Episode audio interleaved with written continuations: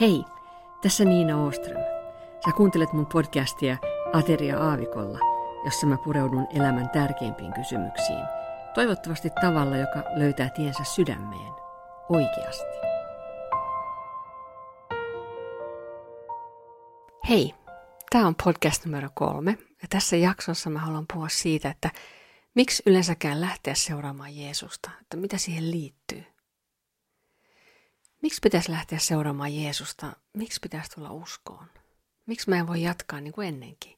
Tämä on mun elämäni. Mähän siitä päätän. Mä ymmärtäisin, jos mulla olisi joku ongelma, joku riippuvuus vaikka.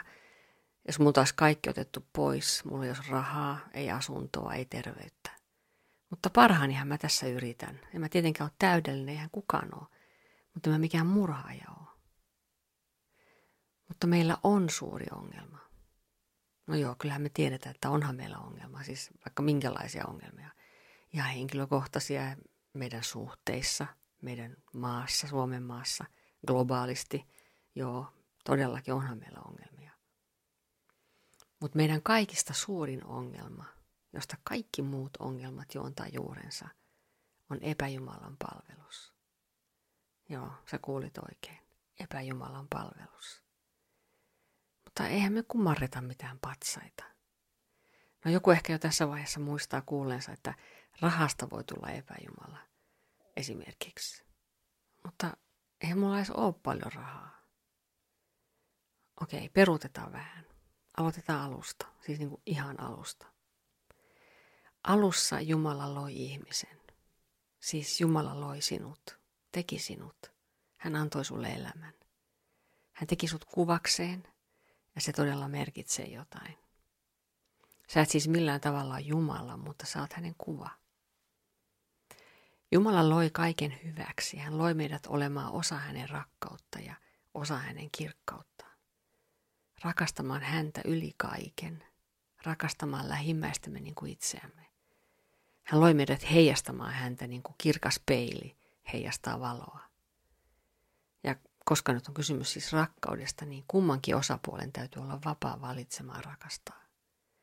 Meidän tulee olla vapaita valitsemaan, olla hänen rakkaudessaan, hänen valtansa alla. Rakkautta ei voi pakottaa. Raamatusta me luetaan, että ensimmäiset ihmiset valitsi väärin. He valitsivat itsensä, ei Jumalaa. He valitsivat kapinan, ylpeyden, oman tien. Ja me ollaan jatkettu sitä ihan jokainen meistä.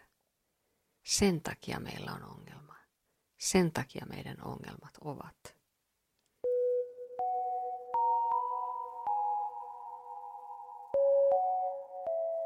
Kuvittele tilanne, jossa saat yksinhuoltaja vanhempi, jolla on tytär. No ehkä sä ootkin. no anyway, sä teet vuoroissa paria eri työtä. Talous on todella tiukkaa ja Sä luovut kaikista sun omista jutuista, että sun tytär saisi hyvän kasvatuksen ja harrastuksia ja koulutuksen.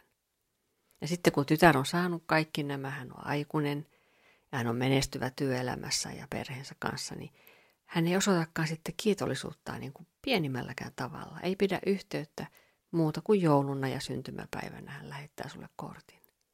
Miltä se susta tuntuisi? Tämä voi antaa niin kuin ihan sellaisen niin kuin minikuva siitä, mikä on meidän velka Jumalaa kohtaan. Eikä vaan velka, vaan ajattele, että tämä tytär vielä olisi niin kuin suoranaisesti rikkonut vanhempaansa vastaan. Taloudellisesti, fyysisesti ehkä. Tästä saa niin semmoisen kuvan, hyvinkin vaillinaisen, mutta kuvan kuitenkin meidän tilanteesta Jumalan edessä. Synti on sana, jota ei paljon kuule. Tai jos kuulee, niin aika usein silleen vääristyneesti sitä käytetään. Syntiä voi tietysti määritellä monella tavalla, mutta mä haluaisin käyttää sellaista, mitä Tim Keller käyttää, sellaista kuvaa. Ja itse asiassa alkujaan se tulee jo ihan ensimmäisiltä vuosisadolta. Ähm, hän sanoi näin, että kun sun rakkaudet, sun lojaalisuudet on väärässä järjestyksessä, niin siinä tulee syntikuvaan. Eli siis kun sun rakkaudet, sun lojaalisuudet on väärässä järjestyksessä, niin siinä tulee synti. Eli jos tärkeysjärjestys on väärin, niin tulee ongelma eli synti. Siis ihan hyviä asioiden keskinäinen tärkeysjärjestys. Jumala ja hänen tahtonsa kuuluu olla absoluuttisesti ensimmäisenä. keskiössä ylimpänä. Sitten tulee muita asioita, tärkeitä ja hyviä, joiden tulee olla niin kuin tietyssä järjestyksessä. Näistä voisi mainita no vaikka perhe, työ, harrastukset, ulkonäkö, terveys.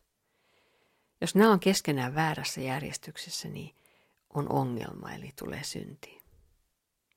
Mutta se tärkein, joka meillä kaikilla on monessa mielessä väärässä kohdassa, on Jumala. Hänen rakkautensa ja tahtonsa mua kohtaan on väärässä kohdassa. Summa summarum, me ollaan syntisiä. Jokainen. Raamattu sanoo, että kaikki ovat tehneet syntiä ja ovat Jumalan kirkkautta vailla. On roomalaiskirje kolme. Siis äiti Teresasta niin kuin Hitleriin. Kaikki siltä väliltä. Minä. Sinä. Ja se ei ole vaan sitä, mitä me ollaan tehty ja jätetty tekemättä, sanottu tai jätetty sanomatta. Se on meidän perusasenne, joka on se ongelma. Meidän perusmoodi.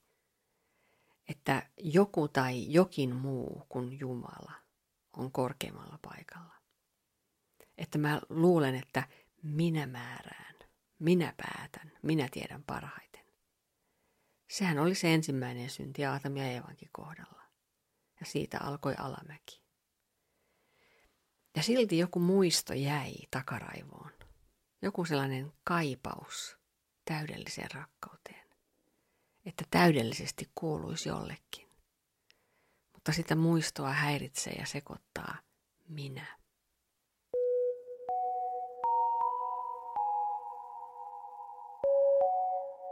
Nyt voisi ihan syystäkin huudahtaa, että no kuka sitten voi pelastua? Tätä kysyi jo pari tuhatta vuotta sitten Jeesuksen opetuslapset, kun he tajusivat, että heidän ymmärryksensä mukaan parhaimmat, eli siis rikkaat, oli myös suljettu Jumala-yhteydestä. He nähneet mitään ratkaisua enää, koska parhaimmatkin oli suljettu Jumala-yhteydestä. Eikä siihen olekaan ratkaisua, koska niin korkealle ei kukaan pääse kiipeämään, että yltäisi takaisin siihen täydelliseen. Eli me ollaan hukassa, isosti hukassa. Me ollaan oikeutetusti Jumalan vihan alla. Että ihmekös, että vähän mättää. Tuossa samassa raamatun paikassa, siis Matteus 19, Jeesus vastaa heidän kysymyksensä. Hän sanoi näin, että ihmisille se on mahdotonta, mutta Jumalalle on kaikki mahdollista. Me voidaan nöyrytyä Jumalan edessä ja myöntää tilanne. Jumalahan sen jo tietää, mutta se ei auta, jos me ei sitä nähdä. Myönnetään, että me ollaan tässä luonnollisessa tilassamme Jumalan vihan alla ja ihan syystä ja oikeudenmukaisesti. Jos paha saa lopulta palkkansa, niin kuin me yleensä toivotaan, niin me kuulutaan myös siihen porukkaan. Minä saan palkkani. Yy. Mistä tulee apu? Roomalaiskirja 6 sanoo, että sillä synnin palkka on kuolema. Mutta Jumalan armolahja on iankaikkinen elämä Kristuksessa Jeesuksessa, meidän Herrassamme. Tähän kohtaan tulee se evankeliumi. Evankeliumi on Jeesus. Jumalan pelastussuunnitelma, eli että kun me ei voida itseämme pelastaa, ja Jumala sen näki, niin hän päätti valmistaa meille toisen mahdollisuuden.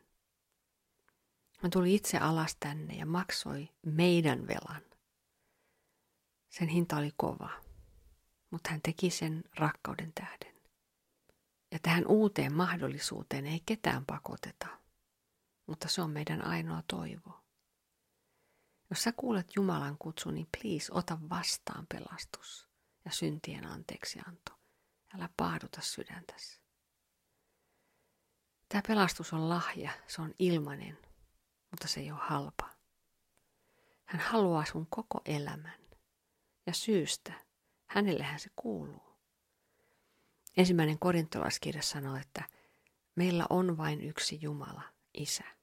Hänestä on kaikki ja me olemme häntä varten. Ja yksi on Herra, Jeesus Kristus. Hänen kauttaan on kaikki, niin myös me. Ja myös sen takia hän haluaa koko sun elämän, että vaan sillä tavalla hän voi sua auttaa.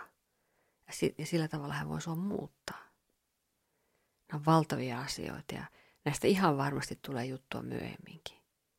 Mutta jos nämä asiat pääsisivät jotenkin valahtamaan niin kuin meillä sille tasolle, että me oikeasti ymmärretään, mitä tämä tarkoittaa, niin se on todella iso asia.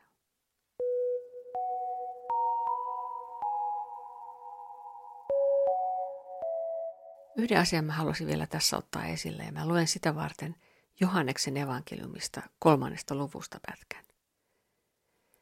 Fariseusten joukossa oli Nikodemus-niminen mies, yksi juutalaisten hallitusmiehistä. Hän tuli Jeesuksen luo yöllä ja sanoi hänelle, Rabbi, me tiedämme, että sinä olet Jumalan lähettämä opettaja. Eihän kukaan voi tehdä niitä tunnustekoja, joita sinä teet, ellei Jumala ole hänen kanssaan. Jeesus vastasi hänelle, totisesti, totisesti minä sanon sinulle, joka ei synny uudesti ylhäältä, se ei voi nähdä Jumalan valtakuntaa. Nikodemus kysyi, kuinka ihminen voi vanhana syntyä? Eikä hän voi mennä takaisin äitinsä kohtuun ja syntyä uudestaan. Jeesus vastasi, totisesti, totisesti minä sanon sinulle, jos joku ei synny vedestä ja hengestä, hän ei voi päästä sisälle Jumalan valtakuntaan. Mikä lihasta on syntynyt on liha, ja mikä hengestä on syntynyt on henki. Älä ihmettele, että minä sanoin sinulle, teidän täytyy syntyä uudesti ylhäältä. Lapsihan ei itse synnytä itseään, vaan sen tekee muut. Lapsi tulee todellakin ahtaasta portista ulos, sisälle, tähän maailmaan. Hän näkee asiat niin kuin ensimmäistä kertaa ja se entinen on niin kuin unta, joka, joka häviää. Jumalan sana sanoo, että meidän täytyy syntyä uudesti, että me voidaan nähdä Jumalan valtakunta, että me voidaan tulla hänen omakseen. Siinä kohdassa tapahtuu paljon. Me pyydetään armoa syntimme takia. Me pyydetään, että hän pyyhkii pois meidän synnit. Me käännetään niille selkämme ja me lähdetään hänen suuntaansa. Me pyydetään, että hän ottaa meidät omakseen. Hän synnyttää meidät uudeksi. Me tullaan osalliseksi elämästä, joka on ikuinen, nyt ja sitten. Toinen korintolaiskirja sanoo näin, että jos siis joku on Kristuksessa, hän on uusi luomus. Vanha on kadonnut, uusi on tullut tilalle. Ja se avainsana tässä on Kristuksessa. Eli ei voi olla uusi luomus. Syntiä ei voida pyyhkiä pois Kristuksen ulkopuolella. Jeesus on tämän kaiken tehnyt mahdolliseksi. Se oli siis se risti, muistaakseni. Ja siksi on niin, että vain hänessä on tämä kaikki hyvä. Eli tässä kaikessa ei ole kysymys siitä, että me vähän siistitään elämää ja yritetään kovemmin ja eletään kunnolla. Moni varmaan ajattelee, että sitä se kristinusko on. Että me ollaan kunnolla ja kilttejä ja sitten ei tehdä tuota eikä tätä. Että sitten kiristetään pipoa vähän enemmän. Ei. Kristinusko on hurjempaa kuin tämä. Se on kokonaisvaltaisempaa kuin tämä. On uusi luomus, joka nyt kuuluu Jumalalle. On hyvin mahdollista, että sä pyörittelet silmiä ja puristelet päätäsi ihmetyksestä. Miten ihmeessä tämä tapahtuu? Tässä tuli nyt paljon kompaktia asiaa ja silti mä oon ihan lyhyesti ja vähän niin kuin kulmia suoristaen näistä puhunut.